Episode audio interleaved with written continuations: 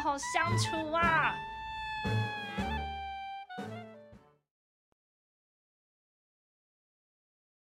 大家好，我们是 Miss Miss XO，XO 我是星星老师。我是妍妍老师。哎，不知道大家有没有听上个礼拜的故事《害羞的小兔明奇》？那这周就是想要跟大家讨论一下，当孩子有一些害羞的情绪的时候，可以怎么陪伴他去应对。嗯，可是我觉得要观察到小孩害羞这个状态有点难。那我们先来一起想想，孩子害羞会有哪些表现？好了，不说话，不说话，可能就是他明明有口语表达能力，但他很安静，嗯。不说话，嗯，怎么问都不回答，对，怎么问都不回答，这是家长最头痛的。或者是不理人，你说连看都不看，不理别人对这样，缩在亲近的人旁边，哦，躲在妈妈后面这种，对，嗯哼，然后不跟人家互动，不跟人家互动，或者是可能他看地上。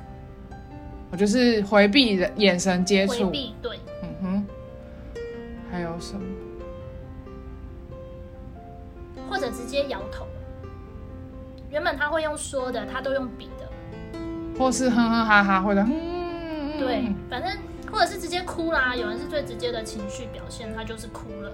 嗯嗯嗯。哦，我还有看过，就是因为情绪比较没办法说出来，或是表现出来，会直接离开，就是哦想要直接冲出去。对，拉着大人说我要走。嗯嗯嗯嗯嗯，好像差不多都有讲到，但是可以听到说这些情绪行为表现异质性非常高。对，但这个是很重要的身体语言，嗯。小朋友告诉周边大人的一个身体语言，然后这个身体语言可能就是代表他现在很害羞这个状态，嗯。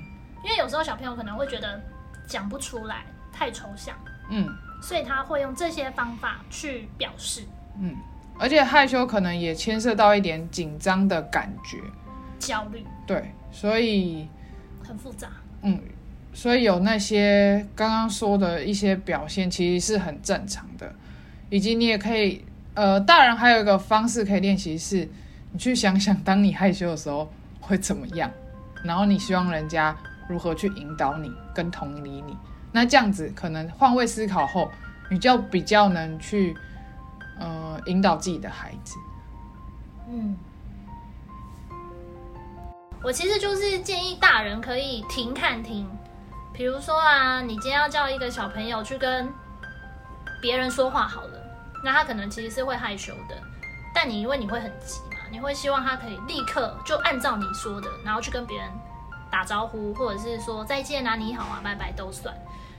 不过呢，有时候大人越 push 小朋友，其实小朋友他会越紧张，或越焦虑，或越害羞。其实他不会有很好的结果。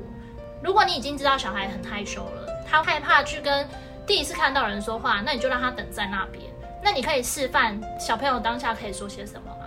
比如说你就是你也很自然的跟旁边的大人打声招呼，说你好啊，或者是再见啊，聊聊天，让他停在那边，然后看看你们在做什么，然后听听看你们说了些什么。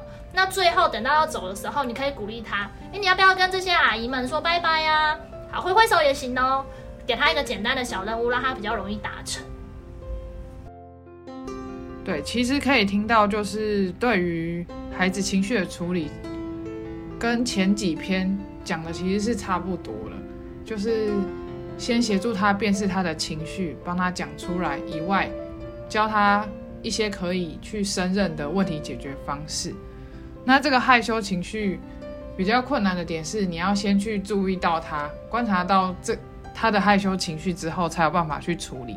以及你观察到害羞的时候，你能去去接纳他的害羞，和让孩子去接受自己有一些害羞的感觉。总之呢，就是当你能去接纳，以及孩子能接纳自己的情绪的时候呢，就比较能让情绪平缓一点。情绪平缓的时候，就可以像妍妍老师提到的，有办法去观察，观察当下情境现在发生什么事了。也就是说，可以去看看你是怎么示范跟别人，比方说打招呼啊、对谈、对话的。然后在他观察之后，也比较好做应用。然后在他应用之后，就可以做不断的鼓励以及练习，增加他的自我肯定的及自信心。今天讨论了关于害羞这个情绪的应对方式，听完之后，可以在生活中试着观察孩子及陪伴孩子度过哟。若喜欢我们分享的内容，或是还有其他想问的问题、想听的故事主题，可以在我们的脸书、IG 搜寻“故事山洞”留言给我们，让我们在育儿的路上一起和孩子好好的相处吧。